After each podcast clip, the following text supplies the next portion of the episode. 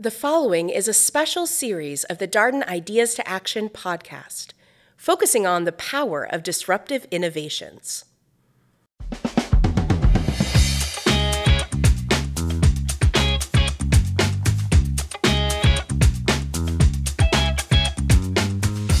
Good Disruption, a lively discussion between UVA Darden School of Business professors Yael Grushka Cockayne and Mike Lenox on cutting edge technologies and practices that are challenging the status quo.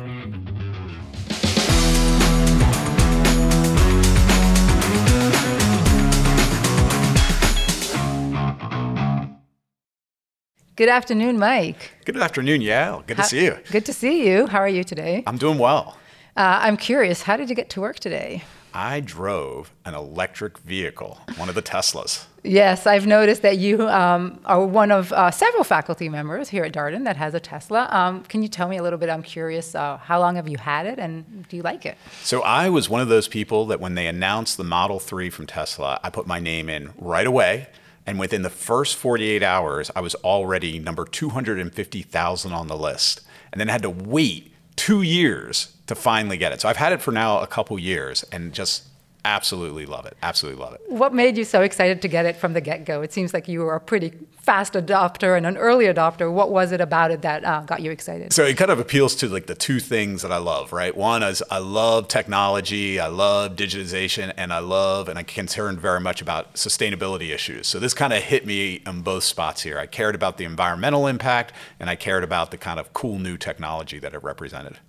And uh, looking around, we see more and more individuals around us that we know uh, together or that you probably know in your private life um, have an electric vehicle. What do you think makes it so attractive to the majority of the people? Not you as somebody who's heavily you know, involved and invested in technology and in sustainability and climate.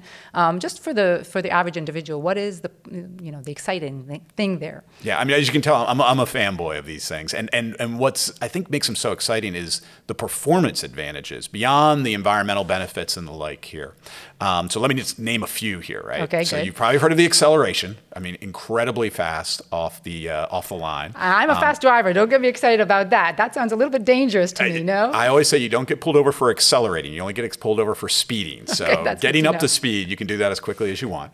Um, because it has a battery stack in the base, uh, it actually uh, has great handling because you have the weight, low center of gravity uh, for the car. One of my favorite features, though, that I think a lot of people don't appreciate is the regenerative braking. So, unlike a regular internal combustion engine, when you take your foot off the gas, the car actually slows down quite quickly, almost like a golf cart if you've ever driven a golf cart.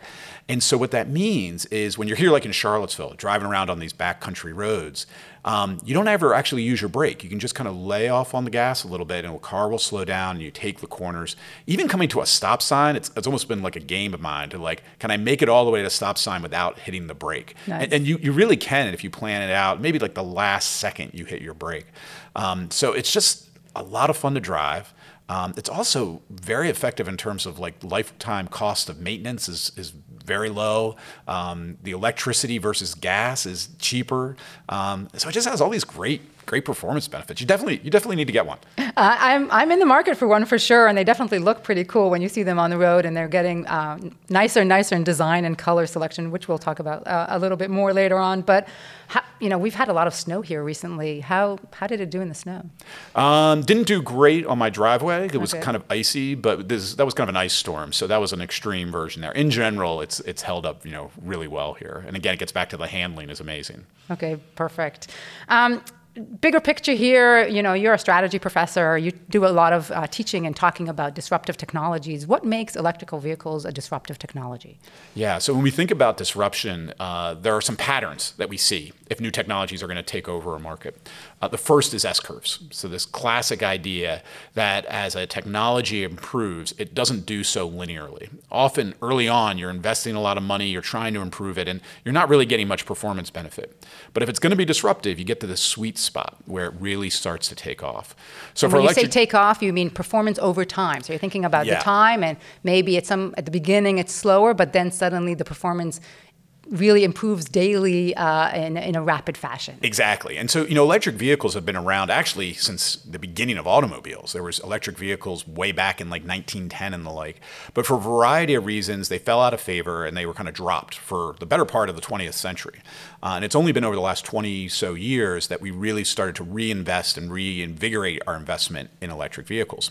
So, what's happened over the last decade that is just phenomenal is effectively the price of batteries have come down substantially here. And so that's, you know, the opposite side of the S curve, but this idea of kind of exponential uh, growth here in the performance of these vehicles, the cost of these vehicles has come down.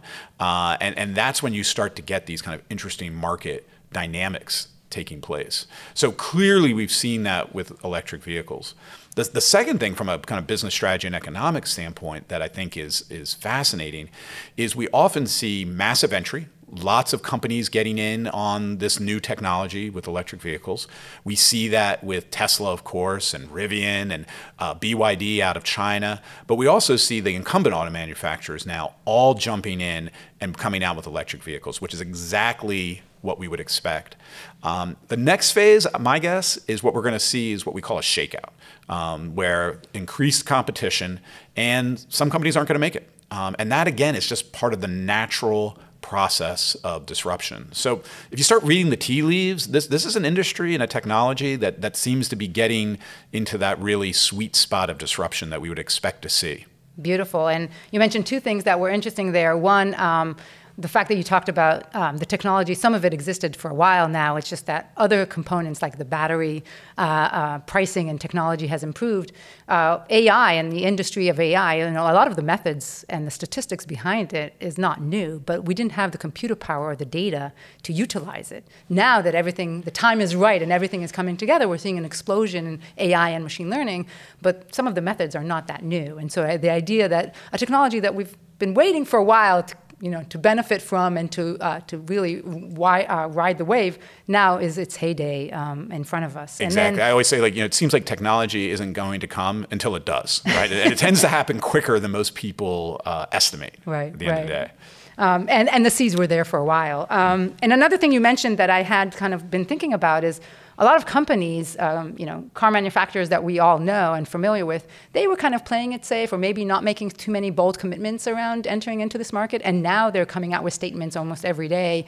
Uh, I think Toyota was one of the re- recent uh, headlines that I saw that they're making bold predictions around, you know, their their activity in this area. And so the change of heart? Is it because they're seeing success by other companies, or is it because they don't want to remain, or they want to fight like the incumbents and, and survive this wave, or uh, what? Do, what do you think that shakeout I, think, I think it depends. So Toyota is fascinating because right now, you know, when we talk electric vehicles, we really are typically talking about battery-powered electric vehicles. There is an alternative technology that's been out there, again, for decades that people have been pursuing, which are hydrogen fuel cells. Toyota has actually been pushing the hydrogen fuel cell um, alternative, and they even have some cars in production that are out on the road. However, the momentum is all with battery powered electric vehicles. And I think this recent announcement by Toyota is an admission that they were missing the boat here by pushing hydrogen fuel cells. I don't think they're giving up on that, um, but battery powered electrics really are kind of where the market is. Just to give you some data on this, just last year we reached 6.7, uh, 6.75 million vehicles sold, electric vehicles, up 108% from the previous year.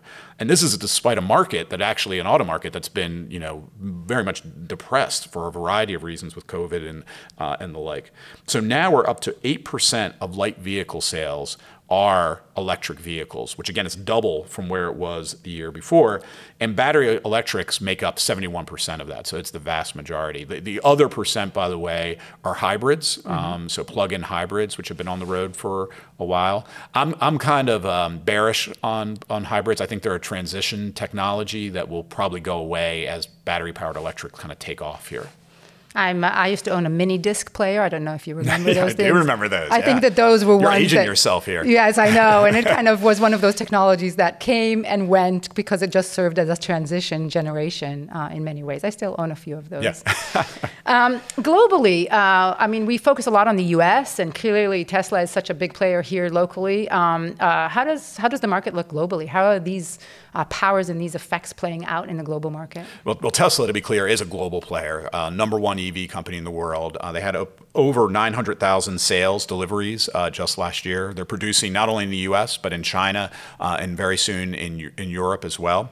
Uh, number two is the Volkswagen Group. So there you have an established incumbent who's made a big push uh, for electric vehicles out of Europe. Out of Europe, uh, and then number three, interestingly enough, is a company called BYD out of China. So they produced 600,000 uh, vehicles last year, or sold 600,000 vehicles, and this is actually a big push by the Chinese government um, as part of their you know development plans, their industrial policy is pushing electric vehicles. So um, when we look globally of like where adoption's occurring, um, the U.S. is definitely on that trajectory, but Europe and China in particular are actually far outpacing us in terms of the number of EVs hitting the roads these days. And what is it in those countries or in those territories and, and continents that is making them um, be so ahead of the curve? Why are they outselling us uh, by such a factor? Uh, yeah, I think it's probably a combination of things. Uh, in Europe, uh, they've had historically high gas prices for a variety of reasons, partly also because of regulation and, and taxes on uh, gasoline. Um, I also think it's just maybe general consumer sentiment. Um, there, might, there might be more of an eco uh, ethos in, in Europe where people are willing, at this point at least, to pay a premium for electric vehicles. Definitely in some countries in Europe. Yeah, sure, yeah, yeah, absolutely. Yeah. You know, if you want to be a cool kid, you want to be driving an EV. And so um, I think that's part of it. Um, but you know, the U.S. is coming along as well. I, I think the big transformational moment here uh, is Ford coming out with what they're calling the electric, the uh, Ford F-150 in an electric format. The F-150, by the way, has been the number one car sale in the U.S. Uh, for decades now, and so that one coming out with electric could be that kind of tipping point where people really see like, oh, these these are worthwhile. This is the benefit um, that we that we get out of EVs. It's the iPhone moment. it might be the EVs. iPhone moment. Yeah, yeah, yeah, yeah, yeah, exactly. Well, with all uh, disruptions, there's also some uh, bad sides or negative uh, components and fallouts from it. So, what what do you see as some things for us to be concerned about with this disruption? Yeah, I mean, the, the thing you hear a lot about is uh, you know this requires a lot of electricity, and in the US, for example, if we electrify our entire fleet of vehicles, it probably means something close to like a 50% increase in the amount of electricity generated to, to power those cars. So that, that's going to cause a disruption there. And, and, you know, the disruption we're seeing with renewable energy and electric u- utilities, um, that's going to be part of this story.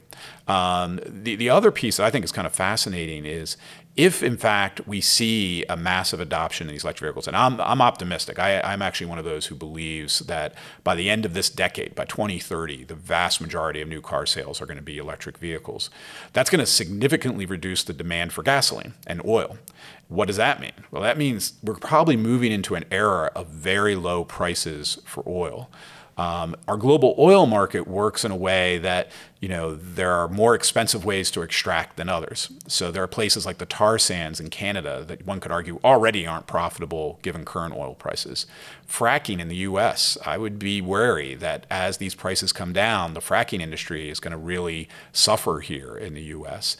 Um, and so there's going to be disruptions through kind of our global energy industry here as these trajectories with electrification of vehicles take place. The other piece I would emphasize is batteries. Um, uh, they, they, they sometimes have nasty stuff in them, like cobalt, which comes from you know areas of the world where perhaps the mining of it is not done in the most ethical way. Um, there's issues with disposal of the batteries at end of life, which we uh, always always have to deal with with batteries. We do, we yeah. do, and you know we have to deal with our personal computers and our phones and the like now. Um, uh, there's again interesting innovations taking place to try to like, for example, remove cobalt from the batteries, to try to recycle batteries one of the interesting things I've seen is the potential to use batteries from electric vehicles and use them for utilities as a backup um, storage uh, device at the end of their life as a, as a car battery. Um, so I, I, remain optimistic that those problems will kind of work themselves out as we as we kind of move forward here.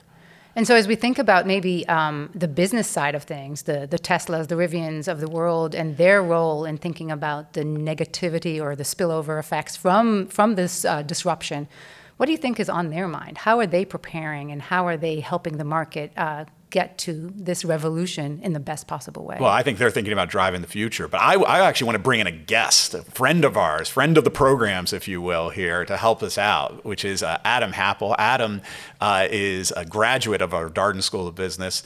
Um, Adam, I think the last time I saw you, you were uh, we were at Tesla together, but you have now moved on from Tesla. They are too old and stodgy for you, and you are now at, at Rivian. So, Adam, let me uh, welcome you to our, our podcast here, and, and just love to hear a little bit about you know what are you up to these days. Yeah, thanks, Mike. Thanks, Yael, for having me on. Um, really happy to be here with you guys. And that's right. So I've been at Rivian for the last year and a half now after spending, uh, man, about four years with combined Solar City and, and Tesla. So I've seen the, the EV market grow, particularly as it pertains to sort of that nexus between renewable energy and electric mobility. Um, so now I'm over at, at Rivian, where I lead our consumer charging business. So basically, you need to charge your vehicle. 70, 80, 90% of uh, electric vehicle owners charge at home. I oversee the business that sells our chargers and works to install them for for our customers. Um, and again, yeah, been here about a year and a half. It's, it's been great. Let, let, me ask you a question about the charging. Um, my hot take is whenever somebody complains to me about like, well, how do you charge your vehicle?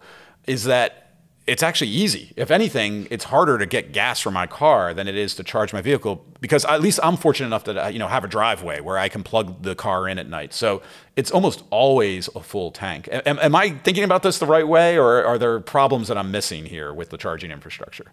Yeah, that's exactly right. You know, most most EV owners today do do the majority of their charging at home or at work. So essentially, as you said, you can wake up every morning or leave the office every day with what's essentially a full charge. And that means no more stopping at gas stations, no more kind of thinking, do I have enough gas to get to where I'm going to get to the gas station? Um, essentially, wake up and you've got whatever the range of your EV is 200, 300 plus miles. So I don't have to worry about Adam, I don't have to worry about what happens when my local gas station runs out of gas like it did last year. And exactly, exactly. And you know, we've all seen the long lines, and especially when things like storms are coming in. I, you know, you guys are experiencing some winter weather lately, and there's runs on gasoline, things like that. Um, whereas it, it's much more advantageous to have an EV. And on top of that, the the public infrastructure is growing really, really quickly today. So the availability of third-party networks or captive networks for the OEMs are, are just sort of getting bigger and bigger and bigger every year. What about the um, the investments in infrastructure we're seeing, like here in the United States with the uh, infrastructure bill? I imagine in other countries as well. Uh, how important are they for the eventual kind of diffusion here of EVs? Yeah, it's really important that we do build out really robust infrastructure, and it's, for a couple of reasons. You know, first of all, just for peace of mind, I think a lot of times the question that comes up on first time EV buyers or drivers is, well, how do I charge? Where do I charge on the road? Um, what's going on? As you get better and not better, more and more experienced at driving your EV, you realize, hey, that's for very specific use cases, right? Long road trips, staying overnight at a hotel, maybe topping off when you're shopping or eating at a restaurant, but not necessarily the primary use of, of charging or it can be right and the you know the more prevalent it is if you if you live somewhere that you can't charge at home uh, the easier it is to charge on the road. So one is just peace of mind. Um, you know where where it falls with who's responsible for doing that i think one it's great that we have um, infrastructure bills being passed where um, as an example in the us right the there's incentives possibly mandates to go ahead and and go ahead and install infrastructure but really, when you look at the private networks that are already out there doing this, it's a business. It's a business opportunity. And you have EVgo, Electrify America, ChargePoint, Enel X. Like they're all out there doing this because they think it's a business opportunity. I love that point because I think that's really important here is that as we get these markets evolving, the, the, the rest of the market kind of steps in and, and helps make this transition occur here. It, it isn't just on the backs of like the federal government that this will happen, that, that, that in fact, private entities are already stepping up and helping build out that, that infrastructure. That's right. And um, but I'm sure, Adam, that you also come across the the skeptics, those people who uh, don't think that it's actually going to continue to grow, that it will actually at some point truncate or reach a plateau. What is your reaction, or how do you respond to those folks who are more, you know, a bit more hesitant or more they like their their gasoline uh, car and, and are devoted to it? Sure. Yeah. Every, you know, the joke is everyone has that uncle at Thanksgiving that's going to kind of throw a wrench in all of our plans and question all of that. So, um, you know, there's a couple things that come up. I, I, I, think one is is just hesitancy to adopt new technology, and, and that's seen across the board for anything else, whether it's cell phones and then smartphones, whether it's um, man, I'm trying to think of a good new technology. Probably adding air conditioning to your home, right? Like there's all kinds of things that we've seen that adoption curve that Mike you were talking about earlier. Um, that for some it just requires um, lower cost, lower barrier to entry. Others it requires like in in the world of electric vehicles, literally just getting behind the wheel and driving one. I think the experience alone of um, the acceleration, the performance, the lower maintenance, the never having to go to the gas station. Once you experience driving an electric vehicle, it's really hard to go back to, to internal combustion engines, particularly for day to day use, commuting, things like that. And obviously, there's outliers all over the place. Everyone says, well, how do I tow you know a 20,000 pound trailer and i'm like okay well we're maybe not ready for that yet but we're getting there very very quickly as an example the rivian that i drive can tow 11,000 pounds so um, we're getting closer and closer to parity there. And uh, for the majority of everyday use, I think it just comes down to getting those skeptics behind the wheel and seeing how great the cars are, cars and trucks are. And maybe I, those skeptics are the ones that give you the good ideas to tackle next in the way that you just described, right? If it's the trailer that they want to to understand how they can pull around, that's where you should focus on. So in a way, those skeptics are the ones that help us develop the products even faster, right? Yeah, I, I, look, I think your last point is really important here with EVs, um, and I think it isn't fully appreciated out there in the in the marketplace or in the world, which is if we continue down this cost curve that we're seeing, we're perhaps only a couple years away from EVs being less costly than internal combustion engines. And at that point, you know, the barriers to adoption to me seem likely to go away. Um, it, it, will just simply be these are superior to the alternative, and that's that's often how disruption occurs, right? It's it, when you get where the current dimensions of merit are just superior on the new technology, you get the flip. And and again, it is often the case the new technology at first is worse, but that's why are the S curves come in? It's overtaking the old technology, um, and I, I, think we're getting close to that. I think we're getting close to that. Um, a question to both of you actually is like, as a society, um, on its various dimensions, why, you know, what what can we do to make the most out of this opportunity? There's a couple things happening all at once when we talk about the world of electrified mobility, um, particularly when it pertains like personal vehicles or personal transportation. I think one is, you know, there there's these new technologies coming online. They're, they're not actually that new to your to your earlier point um, when you talk about electric vehicles, but all of the things that come along with that that make our lives simpler, make our lives better, are what are really exciting. So one we've got just you know the simplicity and convenience of an electric drivetrain relative to the thousands of moving parts in a, in a typical vehicle ice vehicle. So that the simplicity is great. The other is that these are vehicles that get better and better over time because you can have over the air updates. So when you have a vehicle that's entirely based on an electric architecture versus mechanical and thermal you know motivation to go forward and, and perform we can make these better and better and better just with over the air updates so that they push out and suddenly your car or your truck performs better every single day. That's what's really exciting. And then the last piece is like it really does drive new renewable energy generation. So um, I was just looking at a report from EIA, and over the last year, more renewable energy came online than did non renewables. And the estimate is that it's just going to keep happening more and more over time. So when you think about what electric vehicles are doing, and as we're driving more demand for electricity, more demand for renewable energy. We're actually getting cleaner and cleaner and cleaner on the grid over time. And a lot of that is driven by the adoption of things like electric vehicles. So it's pretty exciting to see all of the ancillary benefits come along. Beautiful. Yeah, I, I, was, you know, probably a topic for a future podcast of ours on this good disruption uh, theme here is renewable energy. But there is this interesting vision, and, and, you know, Adam has been a part of this all the way back to his Solar City days of put a solar panel on your home, you have an electric vehicle in the driveway with a big battery, maybe a battery stack on the wall. You can do some creative things in the way you generate electricity. You might sell it back to the grid, you might consume it at various points depending on the demands you need.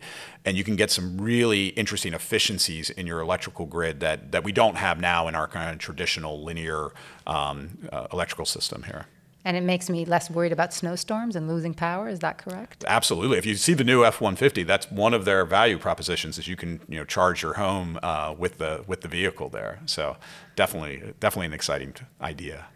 Um, Adam, you uh, you got your MBA here. Uh, you are a student here at Darden. Um, a lot of our listeners are, are, are, members of our community at large. Uh, my question to both of you is more broadly, you know, business school students, leaders, professors. Uh, this is an industry, but it's an industry. Like, why should everybody care about you know the electric vehicle industry beyond just folks that are interested in the auto vehicle industry? Well, look, I'll say, you know, clearly, if you're an incumbent auto manufacturer, this is both an opportunity but also it's probably pretty scary. And uh, if you look at the history of disruption, um, more often than not, the incumbent firms fail and struggle. Uh, it's the the entrepreneurial entrants, the Teslas and the Rivians, who who often do quite well in these worlds. It's not universal, and uh, and I am sure some of our incumbent auto manufacturers will make the leap uh, and, and be successful in this brave world. Um, I also think some of them are going to fail. Uh, some of the big global auto manufacturers will probably struggle and fail to make this transition. Uh, and again, that's natural. That's what happens with, with disruption. It's why we call it disruption. And we shouldn't undersell that, you know, that's very impactful for those jobs and, and those people who work for those companies.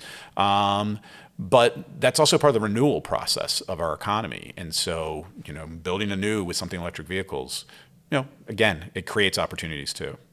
Okay, and beyond the auto manufacturing industry? I mean, if I'm a student or a, a, business leader in the retail space, I bet you they should be thinking about this too, right? I think so. Adam, you know, your your company is making uh, trucks, obviously. Um, can you speak a little bit to the uh, to the to the kind of commercial market beyond the kind of individual consumer market? Yeah. Um, so, well, let, let me back up. I think there's two really complementary forces happening in the industry today. And the first one is that OEMs and new entrants like our company, like Rivian, are pushing technology forward, right? We're kind of inventing new things, we're bringing them to market, we're coming up with good ideas, we're building a brand, and it's pretty exciting. For me, what the really exciting thing is as well is that on the consumer side of the, the equation, like the demand is there and we are racing to meet it right? Like we almost can't make vehicles fast enough. If you look at the demand for the Tesla Model 3, when it came out, I was working at Tesla. I think there was something like 400,000 pre orders in the first week. Um, I believe Ford just had to stop taking pre orders for their F 150 Lightning because the demand is so far outstripping manufacturing capacity that they're like trying to slow down. The demand for our vehicle is, is so high right now that we are, you know, we're all patting ourselves on the back, but also taking a big deep breath and saying, how do we do this? Um, so that's what's really exciting for me in, in the industry as a whole. And then when you look at beyond just the consumer vehicles, we're also, as an example, making an electric delivery van. Um, our first customer is Amazon. We've committed to building 100,000 vans for them. Um, and we're not alone, right? So if you look at all these big transportation logistics companies, they're looking at those commercial markets and saying, how do we electrify our fleet? And fleet electrification is one of the simplest math equations you can do because the total cost of ownership and maintenance of an electric vehicle relative to an internal combustion engine vehicle is so much lower over the long term that it's almost a no brainer. You're no longer paying like highly variable gasoline or diesel prices, right? That fluctuate based on macroeconomic factors beyond our all of our control. Um, when you just think about the brakes, oil changes, regular maintenance that has to be done to the engine, like the cost is so much lower to run these very simple electric vehicles that the commercial markets are going to drive a lot of the adoption of EVs as well. Um, and that's pretty exciting, you know, when, when you when you step back and think about it, because um, the volumes that can come through that is is pretty pretty impressive and pretty exciting. So that that's where um, you know a lot of the the action is going to be as well. Um, there's companies out there making electric buses, heavy machinery, like all of the things that we think about today in transportation are finding ways to electrify. That, that, that is really exciting. Well, we, are getting towards the end of our, our podcast, but uh, Adam, we have a question uh, that we want to ask uh, every week of our podcast here, which is good disruption, bad disruption, or no disruption? So I think I know what your answer is going to be, but I'd like to hear it from you for electric vehicles. Good, bad, or no disruption? Good disruption. All right. and I'm going to ask you, Mike, the same question. Uh, you know where I stand on this, Yael. It is a good disruption in my mind. I, I do take one caution, which is you think about something like the internal combustion engine in the original automobile that was arguably a good disruption itself, right? I mean, clearly impacted our lives in so many different ways. It actually even had an environmental good aspect to it because at the time, uh, manure from horse-drawn carriages was a huge issue in especially major cities, and like how do you collect and dispose of that? Here we are, 100 plus years later, and we're worried about the carbon emissions from uh, internal combustion engines and the like. Um, I'm hopeful that you know we, we might not see those types of impacts of electric vehicles, but you never know. So, but I, I am clearly in the camp of uh, good disruption as well. Beautiful. Well, thank you both. Uh, this was uh, definitely enlightening, and um, it was a pleasure. So. And let me thank our producer Gary, our researcher Becky, and of course Adam. Thank you once again for uh, joining us. Thank you so much. Pleasure being on the show.